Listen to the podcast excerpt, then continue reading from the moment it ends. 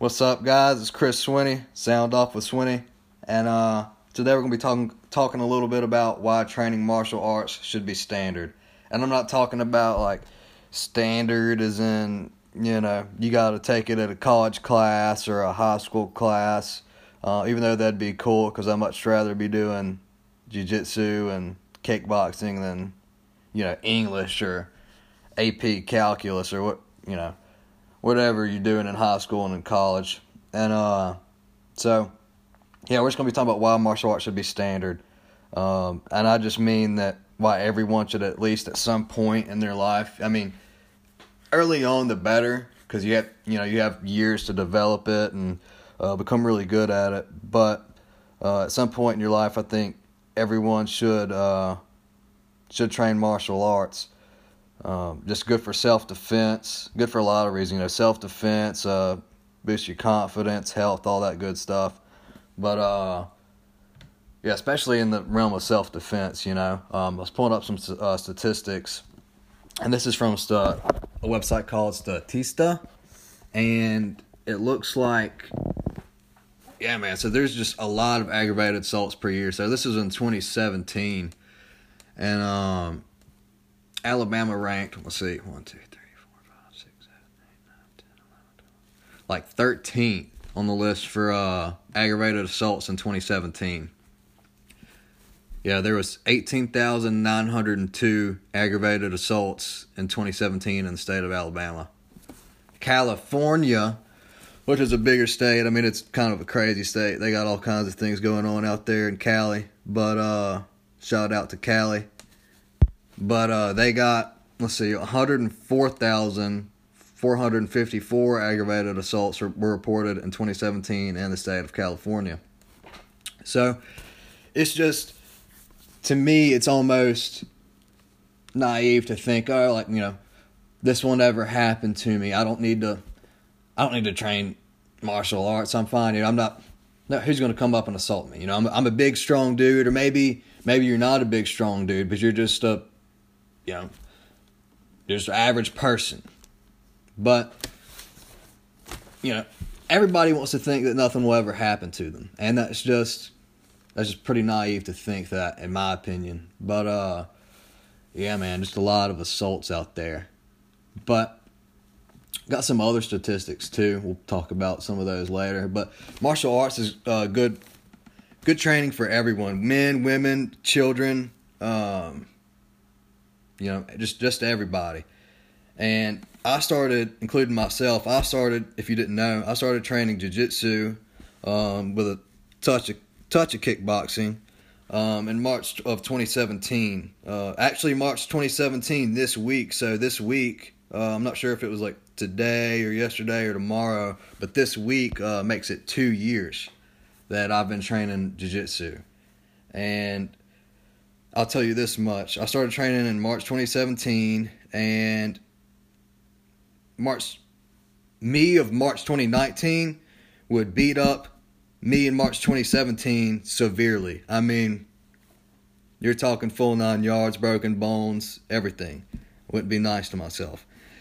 So, in a 2 years, people would be surprised at how much a 2 years difference makes.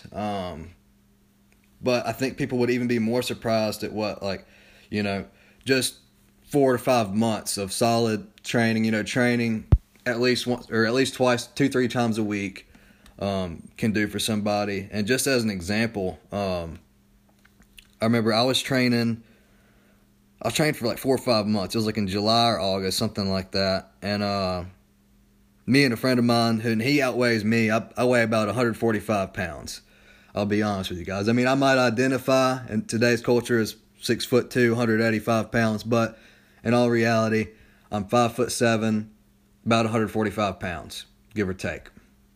And so a friend of mine, he weighs probably about 180 pounds, give or take. And again, this is about 4 months, 4 to 5 months after I started doing jiu-jitsu, and he wanted to have a round with me. He just wanted to, you know, and jiu-jitsu, if you don't know, like a round or a roll is what we call it. We call it a roll. And So he wanted to have a roll with me, and usually that just means we settle on a timer. It's no punching or kicking, but it's just, you know, wrestling, jiu-jitsu, chokes, arm bars, all that kind of thing. And after we set a clock, and then after a couple minutes, I ended up submitting him. I tapped him out with a Kimura, and then and again, this is only after like 4 or 5 months, and this guy has, you know, 30 pounds on me, 35 pounds on me, and that's not to brag, but it's just to show the effectiveness of jiu-jitsu and how effective martial arts can be. You know, if you're smaller, bigger, it doesn't matter. You know, well, anyway, there's still some time on the clock left, and in jiu-jitsu, if you don't know, say you set a timer for 6 minutes, you set a 6-minute round. Well, say within 3 minutes, you make somebody tap or they make you tap. Well, you just continue on with the round afterwards. It's not like, oh, you got me, like that's it. No, you just keep going until the timer stops. And so that's what we did, and I ended up submitting my friend again with another submission, and you know, so that's 2 times in several minutes, and yeah, that's with only 4 to 5 months of training. You know, an opponent who's untrained, who's got 35 pounds on me, and that just goes to show the effectiveness of jiu-jitsu. You know, and I do consider myself an athletic guy, and my friends, you know, he's athletic guys as well, though. So it wasn't like I was going against someone who wasn't very athletic, who didn't really have an idea of how to move their body. But, you know, it was against athlete, you know. So, and that just goes to show most white belts, and that's at white belt. Jiu-jitsu, the rank goes from white belt, blue belt, purple belt, brown belt, and then finally black belt. And most white belts, a good white belt will be most untrained people, and that's just from my experience, what I've seen. And you know, new people will come into the gym that I attend all the time, and you'll see white belts choking out, you know, a 200-pound man. So, and that white belt might be only 170 pounds, 160 pounds, whatever, but a white belt will choke out a 200-pound man. And so it just goes to show the effectiveness of jiu-jitsu. And I'm just gonna pull up some more stats for you guys. Not only I just said 160, 170-pound white belt. I have witnessed women, you know, 135, 140-pound women, 5'5", tapping out men who are dang near 200 pounds. And that's the truth. She wasn't a white belt, but nevertheless, still impressive. So point being, if you get in there and you train and you put in hard work, it doesn't matter if you're male, female, you can get the job done. Especially in a situation, God forbid, where someone's trying to do you harm out in the real world, out on the street. So, yeah, man, it's just for everybody. So here's some more statistics, and these are kind of terrifying. So,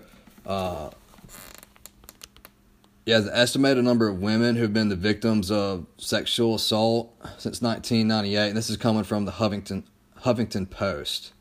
The estimated number of women who have been victims of sexual assault since 1998 is 17,700,000. And that's just a terrifying statistic, you know. And and this is probably the worst one. 99% of perpetrators of sexual violence end up walking free, and that's just unsettling.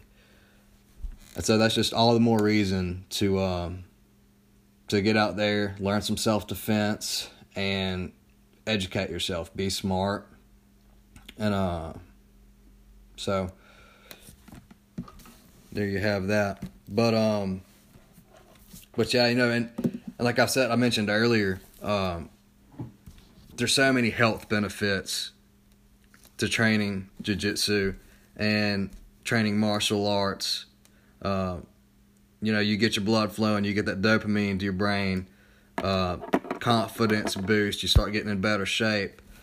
I know two guys in my gym alone who've lost 40 to 50 pounds since doing jiu-jitsu. I know another guy, I don't think he goes to our gym anymore, but he lost about 30, 35 pounds doing jiu-jitsu. You know, that's just three guys that I know at my own gym. And for me, my own personal story, I played football in high school up until really my junior year. I just stopped playing, just kind of got tired of the sport, just kind of got bored with it. And after that, which I'd played since I was 8 years old. And before I started playing football, I was playing baseball. So I've always been active and into something, and like baseball or football, sports, and that's always caused me to work out. But after I stopped playing football in high school, I found it really hard to get myself in the gyms to lift weights, and jiu-jitsu was a perfect place for me to go, because in jiu-jitsu, you'll get a little stronger just by doing jiu-jitsu, and but at first it's just so, you have to be so technical. It's not all about strength. And so that is good, but it also, like I said, it does enhance your strength to some degree. And like I said, obviously it can make you drop weight if you're a little bit heavier, and that's what your goal is. You're trying to lose weight. But not only like can it increase your strength, but I'll say this, before I started doing jiu-jitsu, cardio-wise, I was extremely out of shape, and within that first six minute round, I knew I was out of shape. And when you're doing jiu-jitsu, you don't really have a choice. You know, when you're going on a jog, on a mile run, 2 mile run, whatever it is, you however far you run when you go, you always have the option to stop, right? Like, you can just say, okay, I'm going to stop jogging now, and I'm just going to start walking. In jiu-jitsu, you don't always have that option. If someone's on top of me and mount, I can't just say, all right, I'm not doing jiu-jitsu right now, I'm just going to lie here.